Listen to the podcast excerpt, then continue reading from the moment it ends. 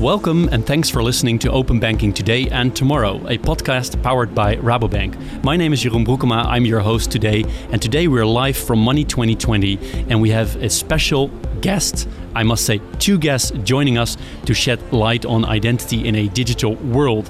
Our guests are Krik Gunning, who is the CEO and founder of Fourthline, and we have Reinier Smulders, he is Business Development Manager, Digital Identity at Rabobank.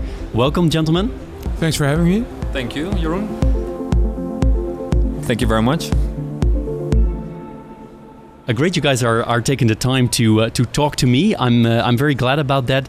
And first of all, before we dive into this topic of uh, identity in a digital world, uh, I love you guys to introduce yourself. Uh, Krik, you go uh, first. Yeah, my name is Krik, co-founder and CEO at Fourthline. Uh, at Fourthline, we've made it our mission to fight financial crime, and we believe the only way to effectively do that is through technology. Um, so we've built a proprietary platform with a very strong component around AI to help financial institutions both onboard new clients and monitor the clients that they've onboarded in the past. And we do that at a pan-European scale.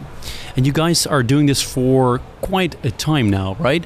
Yeah, we're close to six years in, and six years ago, no one was talking about AI. Uh, these days, it's quite different. So we've uh, been through quite a journey. Right. And if I'm not mistaken, or I'm not reading the newspapers correctly, but if I'm not mistaken, you guys raised 50 million recently. Yeah, that's correct. So we uh, raised growth funding to accelerate our growth strategy within Europe. Uh, and I think it's a phenomenal vote of confidence for what the team has been building over the past year. But uh, to me, it sounds like a, a really a lot of money. So you, you need all that money? Well, we're uh, we've um, chosen quite an opponent. So every year, two trillion dollars are being laundered. So in that respect, if you really want to fight financial crime, you better um, come well prepared. And I think the 50 million is, uh, as mentioned, a uh, a great vote of confidence, and we'll put that to good use. Wonderful. And Reinier, maybe you could also introduce yourself a bit more elaborate than what I've done. Sure. Uh, so my name is Reinier Smulders, responsible for the sales for identity services. We work together with Signicat since 2016, and uh, we, we both um, yeah have a kind of platform together with partner solutions and directly to merchants. And we do it on, not on a pan-European scale, but more Benelux oriented. Right. And when we talk about identity services, what are we actually talking about? What is it?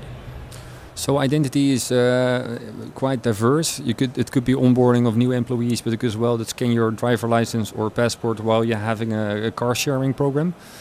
Um, but as well as uh, very simple, just activate a SIM card, for instance. So very uh, focused on the end user. Uh, we have 70 clients currently live, and um, yeah, it's still growing, which is uh, very exciting. So you partner with a lot of different players. Yeah, we do, and I think Money 2020 it's a great platform to meet with different clients and partners and see what's in the market. Right. And Krik, uh, what's in the market? I mean, what are you guys exactly uh, offering customers, and who are your customers?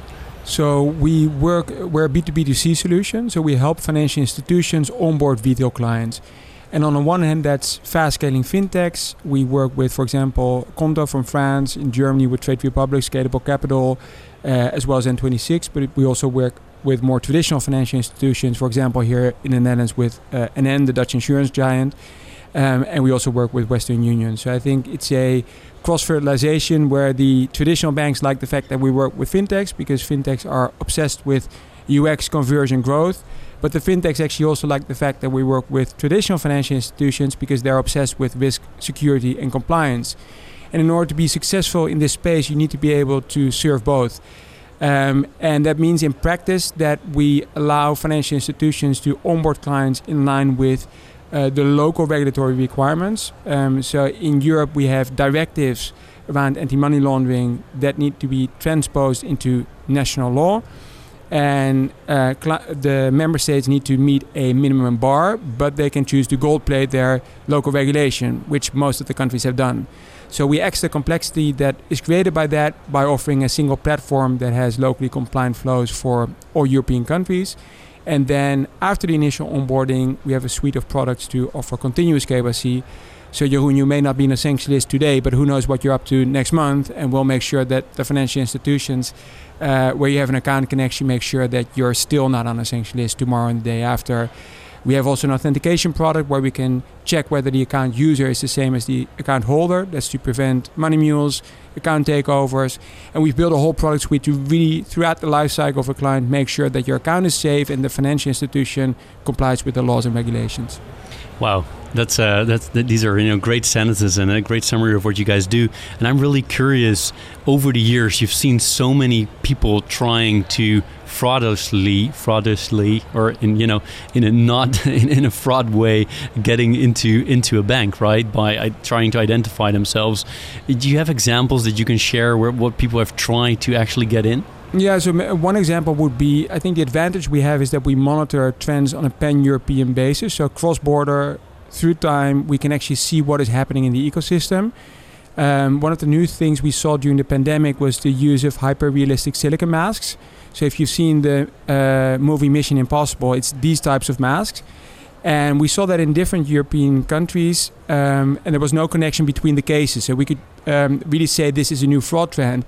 And that's a great example of the fact that our platform is never finished because it uh, meant that we needed to train our AI models to be able to detect these masks.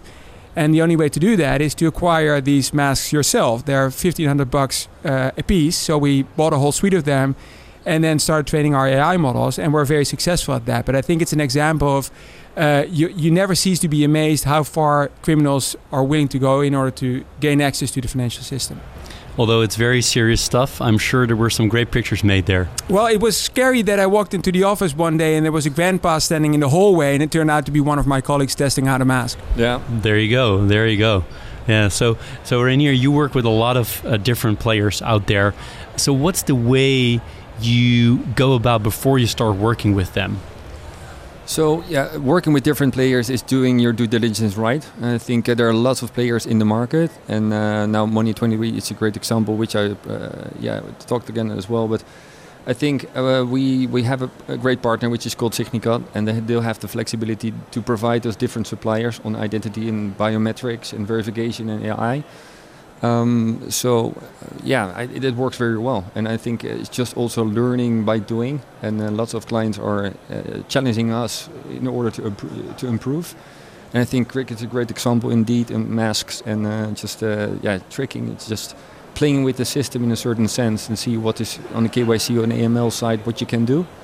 But um, yeah, especially from a Rabobank, from, from, from the WFT and regulations, it's a very important um, yeah, topic about how do you onboard people. We, we use our own solution to onboard our own customer, our own employees. Right, so because I can imagine that um, you like to work with players like Fourthline where you actually have all this data they have gathered because if you, you have just a startup that started with this you know although they their tech might be really good but you need to have experience right Correct. You need to yeah that's right that's right and i think uh, yeah, the data is one of the things that Rabobank is very good is because we do have our local uh, lo local clients and local offices and our colleagues in in, in, in the in, yeah working with the products. But uh, data is one yeah very important in terms of fraud and regulations. And um, yeah, I mean, we, I mean, very good to have this conversation as well to see what's what's going on. Yeah, because Krik, uh, kind kind of asking you the same question, but I guess you're much better today than you were, let's say, six years ago when you started, right? Yeah, so I think yes, we are uh, because the more data you see, the more you know, and the more you know, the more you see. So there's a uh, reinforcing uh, theme there, and also the more financial institutions we work with, the more feedback we get from them uh, about clients that potentially went haywire, and they provide us information that allows us to strengthen the platform going forward.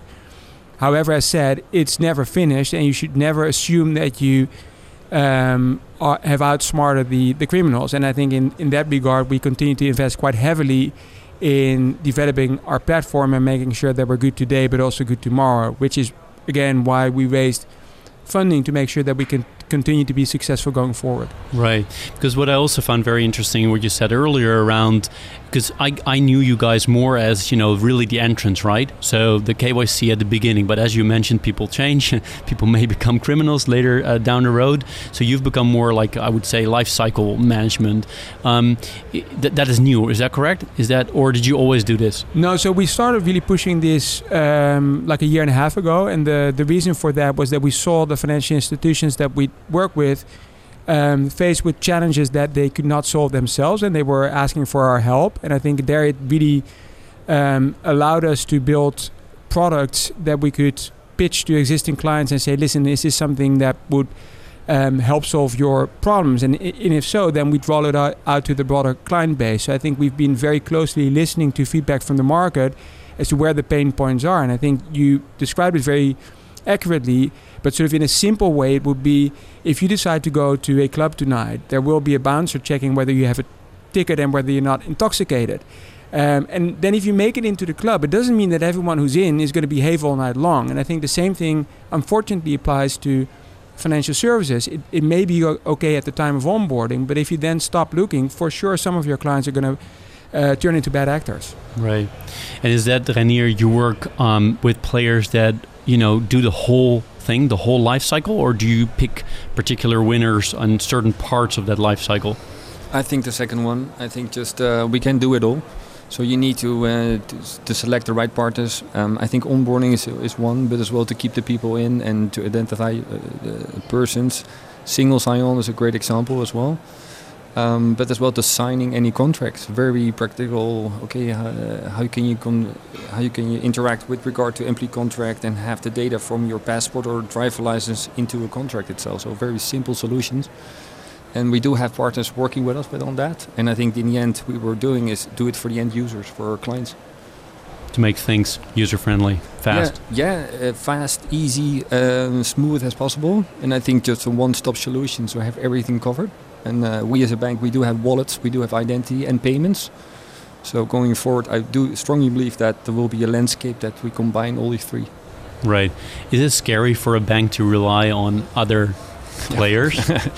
It is, but it's also uh, by, by learning and um, one of the things initiatives we're taking internally is to see what we can do ourselves, what we can build ourselves. So once we have traction and do have the experience from the market, uh, what we can do, we, we talked about it earlier. How niche is this, or how commoditized is it? But uh, hopefully, we're going to the second one. Right. Was that for you also your experience, Krik? That the first time you needed to uh, convince a major uh, financial institution uh, to work with you guys that it was much harder than it is currently? Well, I think it's always hard because a regulated financial institution is obliged by the regulator to perform very vigorous vendor onboarding checks, and that will never get easy. There was one financial institution, just to give you an example of how vigorous that process is, that asked us to send a picture of our fire extinguisher. I'm not kidding. So it's that level of detail. So then claiming that it will be easy is probably a bit of an exaggeration. Um, I do think what has really helped us is that we are a regulated financial institution ourselves. Um, so we're bound by the same regulations and the same requirements from the, uh, in our case, the Dutch Central Bank. And it means that a lot of the policies that a bank will ask us is uh, information that we have on the shelf. So we have a disaster recovery, we have data security policies, we have um, a governance manual, and that really helps in convincing uh, banks and other financial institutions that we're a safe pair of hands. Now that's really interesting because a lot of the podcasts we record here at Money 2020 are, of course, about you know embedded services working together with other players in the ecosystem. But loads of these players are not regulated themselves, right? So I guess also I'm looking at you, Reinier, now. Yeah. It makes it easier once they are regulated themselves, also to convince people within the bank, maybe. Yes, absolutely. I think just to um, I think to conflict as well to reflect on the. Uh, the clients at least the ask in the request and they, they would like to um, comply with regulations as well. So I think that's that's a, that's a, a must-have, um, and we can challenge our partners on that as well, as we are a bank on the WWFD and DNB, etc. So. Um, yes, I think it's just a standard quo. Right. So far, we have a very optimistic conversation. So it's time to turn to the challenges. What are um, I'm looking at both of you, but so take the floor. Who, who likes to talk? But what are the biggest challenges? You know, I would say from a from your own perspective, so from your own organization's perspective, as well as in the market, like broader.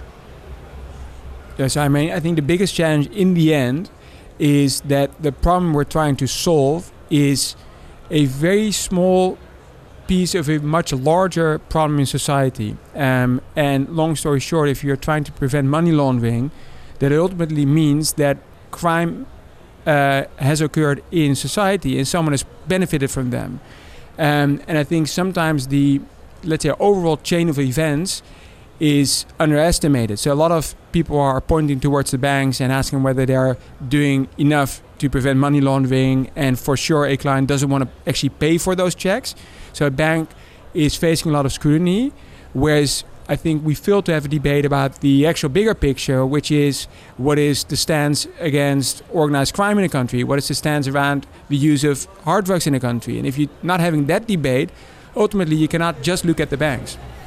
That's interesting because you know, a lot of people, especially on conferences like this, we're all talking about, you know, talking with one another pretty much in a bubble. But the predicate offenses, where you you're referring to all these underlying crimes, that's where this is really about, right? Because 99 point something percent of the people are just, you know, want to do, you know, want to buy something or get an account at a bank or whatever it is, but are are just not um, into fraud or anything. No, and I think getting back to the number I mentioned, if we're facing two trillion euros being laundered every year, then you also realize why criminals are willing to invest so heavily in either trying to breach the systems or uh, worse even seeking vulnerable people in society to act as money mules. And and we need to acknowledge the fact that it's uh, such a large amount of money which basically gives them so um, such high means to try and compromise the integrity of our financial system. And and banks have a obligation don't get me wrong uh, I think it's also rightfully put with the banks for a variety of reasons, but they're not the only ones who can solve this. We can also choose as citizens to vote uh, parties in power that actually spend more on the prevention of crime rather than the laundering of the proceeds. Yeah, so you're talking about this bigger picture in terms of all the criminal activity that's you know going you know going behind all of this. Um, but equally, I'm also concerned about, and I tried to refer to that uh, in my in my previous question, but um, about people that actually, you know, it's get it harder for them to, to do business because we get so many checks. And is, is that something that's also concerning for you? Well, I think whatever you, you do as a financial institution, you're obliged to do it in the most user friendly way possible within um, the confinements of the laws and regulations. Um, and that's an obligation, and I can point to a lot of examples in Europe where that's not happening right now, where people are not opting for the most uh, client friendly solutions. I think that's the obligation on the banks. At the same time, I think people need to realize that this is not just about regulations that are being enforced on banks. It's ultimately about protecting your account, protecting your savings, making sure that you go, don't get tricked into uh, wiring it to a criminal or uh, sharing your credentials. And I think that's the switch we need to make. This is not just about prevention of money laundering, it's also about protecting your identity, your account, and your savings. Before I'm, before I'm going to ask you, Reinier, uh, oh, it's good you're agreeing. Before I'm going to ask you about challenges, uh, one more thing, Krik, because I, my initial question was also this is society, which is by far the most important, uh, I would say, but uh, challenges for your own organization, for Fourthline, going forward. I mean, there's no money problem after uh, after a big ratio. There's a, there's a lot of potential to grow. Yeah, so I mean, I think in the end we need to uh, continue focusing on the problems we, we're solving for the clients we have and the clients that we want to win in the future. And it comes back to what I said before.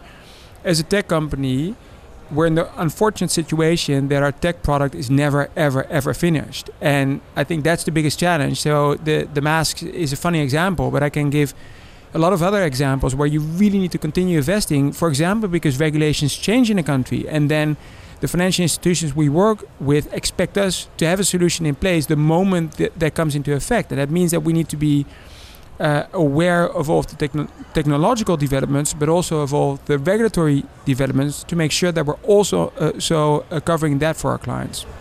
Makes sense. Uh, Reinier, challenges, uh, w- what are they for you? What are them for you?